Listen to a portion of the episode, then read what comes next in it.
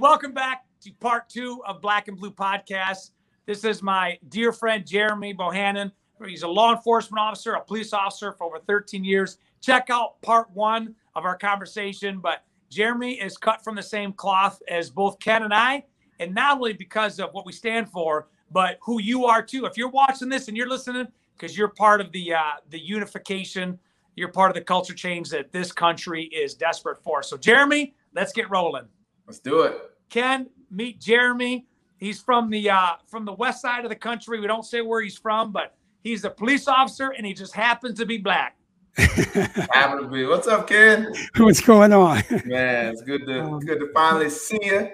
Yeah, yeah, I know. I so I you know I follow you on social, right? So yeah, I follow you okay. too. Cool, cool. Yeah, I've been keeping up with a lot of your stuff, and um, when they told me we were going to be on, I thought you were in San Diego, so I was like, oh, you should just come through to the studio, and then we were going to do it here, and then they were like, oh, um, he's not in San Diego. I could have made a trip to San Diego though. oh yeah, see, hey, it's always great over here. So yeah, yeah so it is true.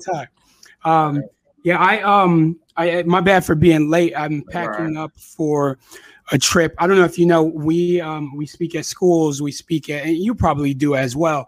Um, but I'm heading out, heading out for a week long tour. So everything is just kind of all over the place right now. Yeah. Um, you know, Ken, we covered a lot of ground about his background and the things that he's doing, and obviously you follow him on social media. And you know, we were talking about paying the price for being an activist and paying the price for standing up against injustice, but doing it in a way that's respectful. And yeah. uh, you know, we just come off a great week, you and I. We were together yeah, absolutely. in uh, in Laguna Beach, and we met a lot of great people. We were not on the beach. Yeah, but uh, well, we were, we were kind of on the beach. Yeah, kind of on the beach. It was the closest yeah. thing to paradise that I've been. But yeah. you know, the takeaway that I got from there, and it was uh, with the private sector. I think I was probably one of the only, if not the only, government worker there. But everybody shares in one thing, and that is people want peace and unity. You know, and that's not a weak thing. Like, you know, I'm a four-time Ironman. I'm a bodybuilder. I'm a cop. But it's okay to be like, listen, I don't want to fight today. I don't want to fight in, in, in you know, and, and have a career of just conflict. How do we solve this? I don't want to answer another homicide on the street. I don't want to take another CSC from a family. Like how you can't do it all, but you got to do something. Ken, we've been doing this for a long time and we've been using our platforms, but you got to help us out when it comes to to the podcast, bringing black and blue together. Do you see the hope that people want when you're with a group like we were last week? Yeah, absolutely. Um, I I think that type of a group they they're looking for answers and they're looking for answers from people like us you know? When they know that you're in law enforcement they've got expectations of you. They know that when i'm out on the front lines as an activist they have expectations of me. You know they're all everyone there was either from the corporate world or from entertainment you know? So so i feel like they look at what's happening from from a very high building looking That's out right. the window, mm-hmm. you know, and we're on the ground. We're not in high buildings. We're out there on the floor. All three of us that are on this call, we're we're in the middle of it. We're in the thick of it. They get to watch it on on TV, but I think what helps is that from the angle that they see it from, there's a lot that they can do. There's a lot of influence that they have, and and I think for people like us to make them aware of their influence that's yes. where change happens and, and that's what we started to see even in interacting with that group um, i noticed that they're like oh we can lean on these guys yep. for answers or where to put money or where to run our next change campaign you know and, and so it it's important that we do that sort of work you know um, when i look at, at all of our our pages um, the i guess the the community element is always there you know whether it's on it's on my page or both of your pages you know that aspect of community policing it's like that's so key you know be, because otherwise when do people get to see the change that's actually right. happening right? Otherwise they would just see you guys in uniform and and feel like you're like everyone else but you're not you know neither of you are and and so i think that's important for people to recognize that and what I found too is Ken is a legend among these people because he's got he's got he's got uh, results behind him. So Oh, yeah. Ken's a social activist, right? Oh yeah. But you're not going to listen to anybody, or nobody's going to give you credibility unless they can go back and say, okay, they're the real deal. And so one of the things that we like to do on this podcast is to call people to action. And and you know, Ken, we were sitting in that one think tank in that uh, in that circle, and you were to my right, and we were kind of talking. I was looking at all the talent and experience around that, and we Yeah. we said right then and there, no matter what, before we started, they've got to have a call to action. So I'm asking you, Jeremy, if you have a platform that speaks around the world, you've got a platform here on Black and Blue. What call to action do you have for police and the community right now? So I think what I would say is um, spread positivity. And what I mean by that is we can always find the negatives in every situation, right? Whether we watch a video, whether we're talking about a certain community, we're always going to look at the negative stuff. Uh, but we need to do a little bit more digging to find that positive and be the the person who uplifts that and really exposes the positive things and what's going on. And so how that is actionable is if you're a community member and you know there's a video out or there's something, you know, something about the police, like show some of the positive side, show that there are positive things that actually also go on. Yes. Um, have that level of understanding. You know, you can say, hey, all all this part, part of the community is bad because XYZ, um, but you can debunk a lot of that stuff um, just by being positive and thinking on a positive level. Like, how is this going to? Is this is what I'm doing making things better, or is it making things worse? Is it is it building fear, or is it breaking down the fear? And Yeah. so that's what we're positive people are trying every single day to break down those levels of fear. Um, and especially on this podcast, being black, trying to break down the fear of being Yeah. black for people, you know. And I'm as a cop, I'm trying to break down the fear of having to deal with police officers and how to interact. And so that's that's what you do. And if you're not able to do that yourself, then share what somebody else is doing. Yeah, Yeah. man. We You know- talk you know about what uh, I- celebrate victories. They may not be big victories, but something good has to happen. It's like I, I always compare it to losing weight or battling cancer. If I'm 50 pounds overweight and I lose five pounds, don't come to me and say, "Yeah, but you still have 45 pounds left to go." No, Yeah. celebrate the victory. Same thing when you're fighting an illness. If I had a good day today, then let's celebrate that, and that's that positive twist. Yeah. You know, you know what I like about what you just said, Jeremy, is that you're you're not someone that just says it and and doesn't do it. Um, it- people can go to your page and see that that you're you post a lot of positive stuff. You post a lot of positive stuff with the community. That's why I follow you. You know, because I like we get so bogged down by all the negativity that's in the world. If I wanted to see more of the negative story, I could just turn on regular news, you know. Mhm. But for those of us that are seekers of good, it's important that we share the good because when we when we understand how many people are having negativity just shoved in their face all the Yeah. time, like, hey, here's this bad story. It made me feel like crap. Here, you should see it too. Yeah. you Now feel you- like yeah. Why do I want to see that? You know, Yeah. and so instead, for those of us on this call, when we see something good, it's like, man, that made me feel good. Right. Here, I want Yeah. you to feel good. I just don't understand why why so many people choose to shine the negativity more than they do the positive stuff. And I, I understand bringing awareness to the negativity, that's important as well. But some people, it's like that's your entire That's it. identity. Yeah. I don't want to be attached to such a brand, you know, that is just entirely negative. It's like, but when when are you positive? And sadly, that's not just some people's brand, that's some people's lifestyle. That's, That's a right. lot of people's lifestyle is Yeah. just negativity, you know. And so I try and be around people that that are positive, uplifting and and fun and you know, it, I think with this sort of work, with everything that all of us do, you know, you guys working as is still in law enforcement actively, or the things that I do, whether I'm traveling around or on the front lines, it's like we still have to find that that bit of good.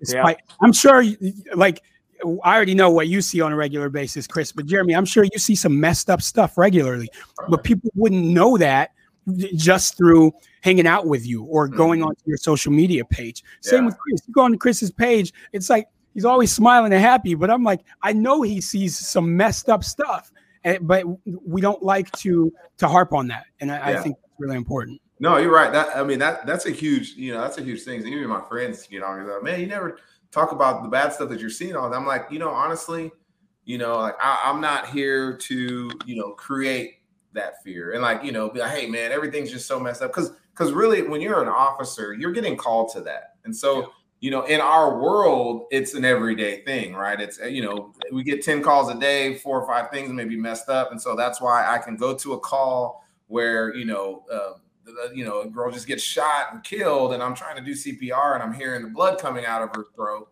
You know what I mean? And then go to three more calls and like I forget it because it's something that's daily. Now, we're yeah. if you're just a regular person who's who's not in law enforcement, that's something that you may only see once in your life or never, mm-hmm. or only in movies. Yeah. You know, and so and I think you know that's that's another important aspect of policing. It's like we see negativity all day long, every day, and that's why it's important for law enforcement officers, especially people who are on patrol, who don't regularly get to engage and have a good time with people, yep. to do that. It's yeah. like rotate off for you know if you have an opportunity because you know we take time to train, we take time to go and sit in the classroom and do all these things. Why can't we take time and send our patrol officers out to have a cookout with somebody in the community or to yeah. go hang out at the the jumping the jumping house you know, just randomly show up like, hey, we got some officers here. The kids would go crazy over that. Yeah. Not only is that helping the community out and they're seeing that, hey, you're a human being, but those officers that are literally dealing with negativity every single day, yeah.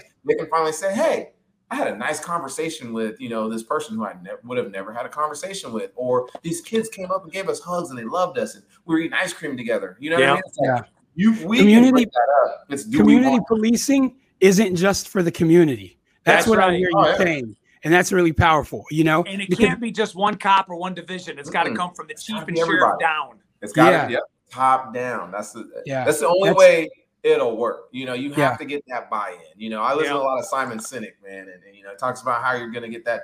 You know, help build that culture, change the culture in your in your you know in your corporation. Right. you know, not everybody's going to go on, but you got to find those people who are early adopters and right. every department has those people who are willing to. They're just kind of afraid because they don't have anybody that's really supporting them or backing them up on it. So they're like, man, I want to do this, but ah, they're going to talk about me and they're going to, oh, that's not real policing and blah, blah, blah. And so people are afraid to just take that step and that leap of faith and just start doing it for other people to catch on. Yeah. I've, I've got a, a question for you, Jeremy. So as, as a black officer, when, when you go into, um, like let's say some some rough neighborhoods.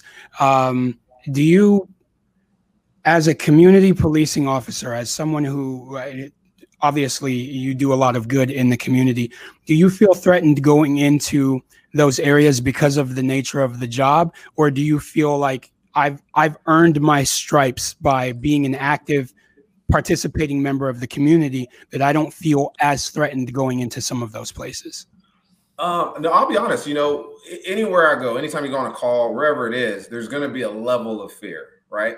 Um, there's going to be a level of, you know, because not everybody knows me. You know, I'm not why, you know, I'm not, I don't have 10 million follow- followers. You know, I don't even have as many followers that would be in a subdivision somewhere. You know what I mean? Yeah. And so um, I always go in the same. You know, and you know, I talked about this with, with Chris earlier. You know, being in corrections, and and you know, I go in with this level of respect um, because I know that if I go in with respect, I'll more than likely I have a better chance of getting it back. Yeah. And so I look at it as levels of fear, right? Like, you know, I feel like I have more armor built up to block that fear than other people may have.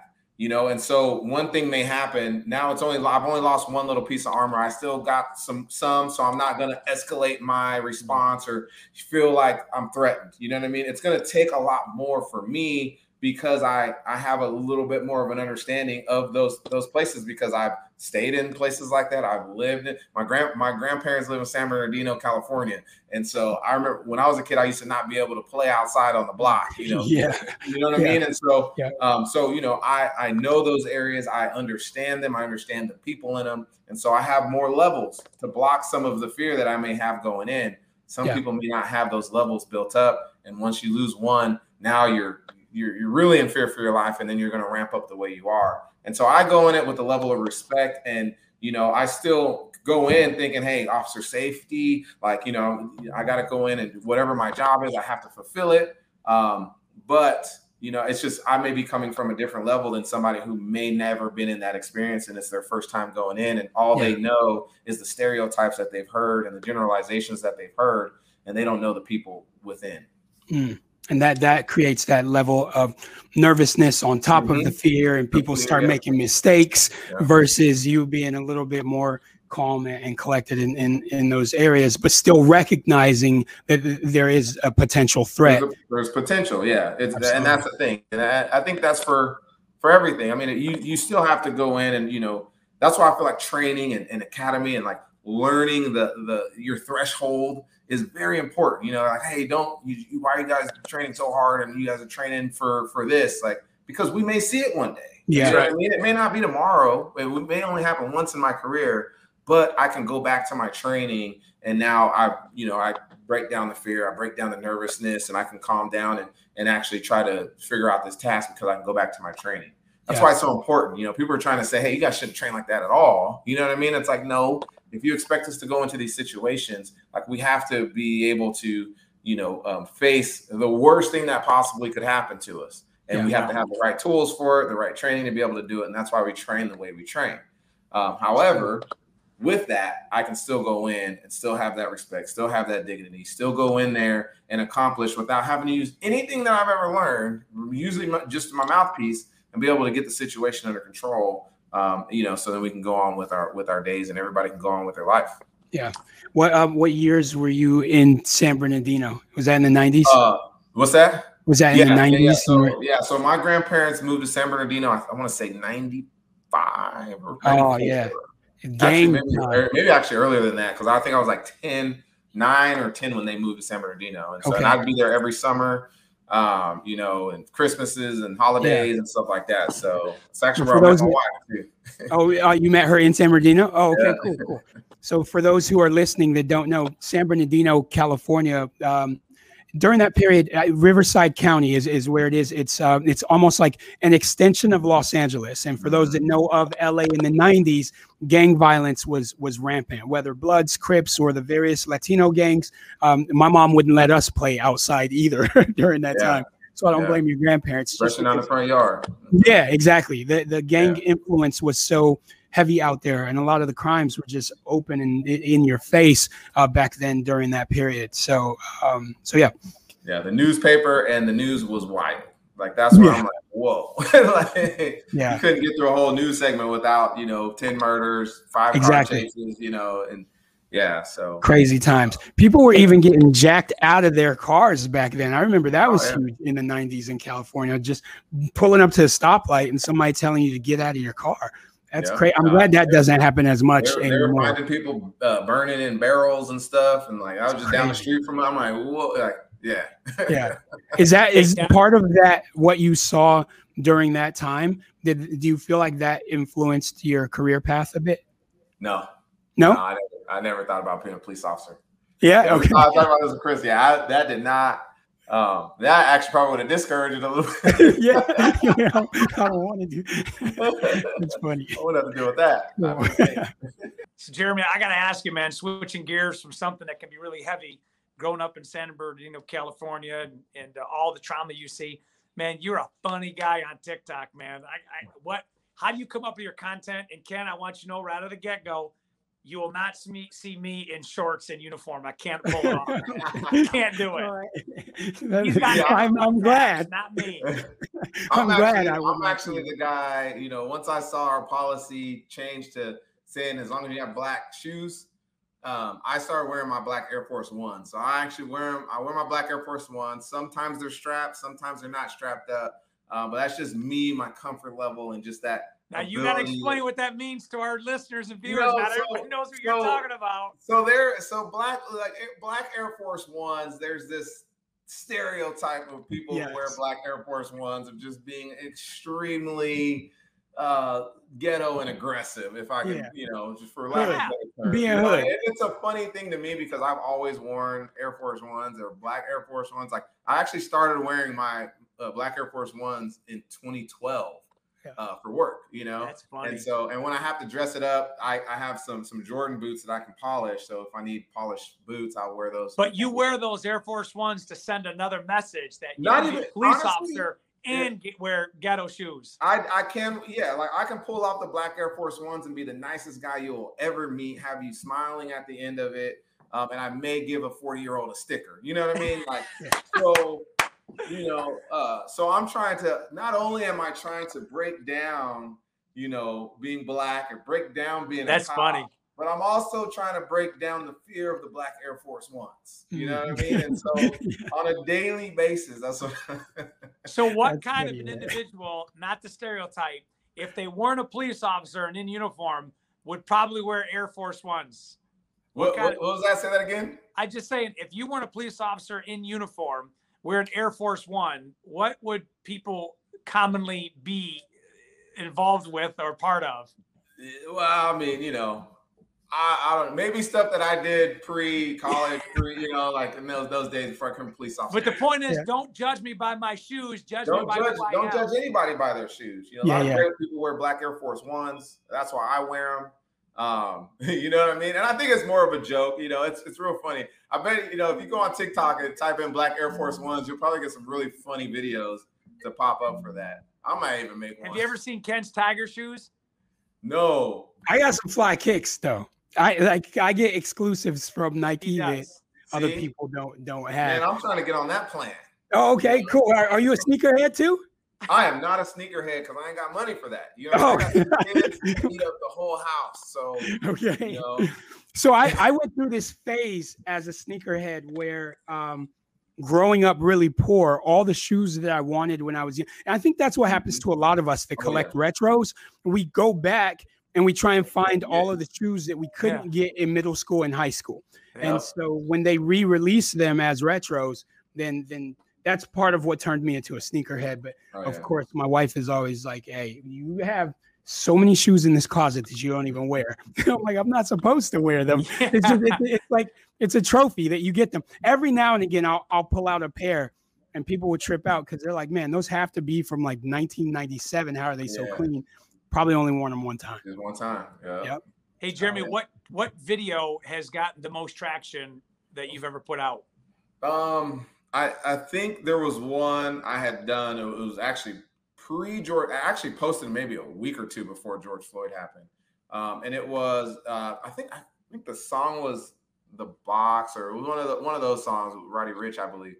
Um, and on that it was like I was dancing, but then I was putting on you know some positive stuff like hey you know like you know most people think you know you know police officers are this, but we're actually out here trying to make the world a better place. You know, vibe with me and and so you know it went it went viral for two reasons. One, I had the shorts on, so people were like, "Why are you wearing shorts?" You know what I mean?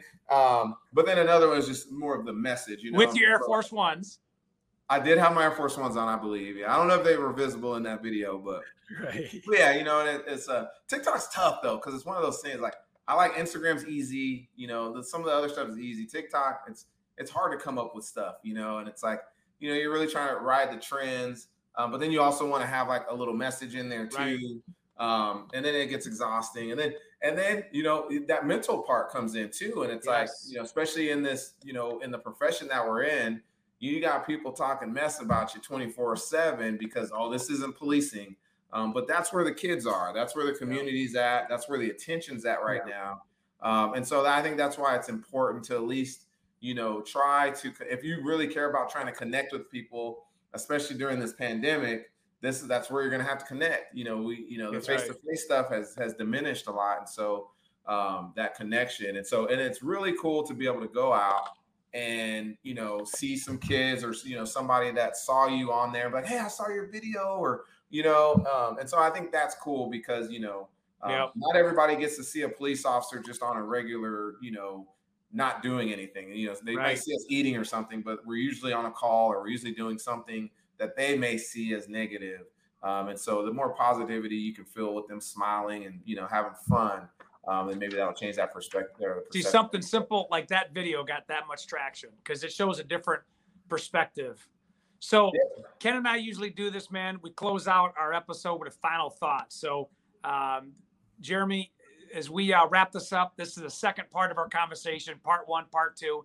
We've talked about a lot, and Mhm. uh, if you could summarize your time here on Black and Blue, what we're doing, and and uh, maybe some advice to people that are listening or watching, whatever it is, the floor is yours for this next minute, and uh, you close us out, bro. Um, man, so so I'll close with with a, a quote. Um, ignorance breeds fear, fear breeds hate, and hate breeds destruction. Mm, And so this is why I love this podcast. This is why I love the connections, the positive connections that we can create, the community engagement.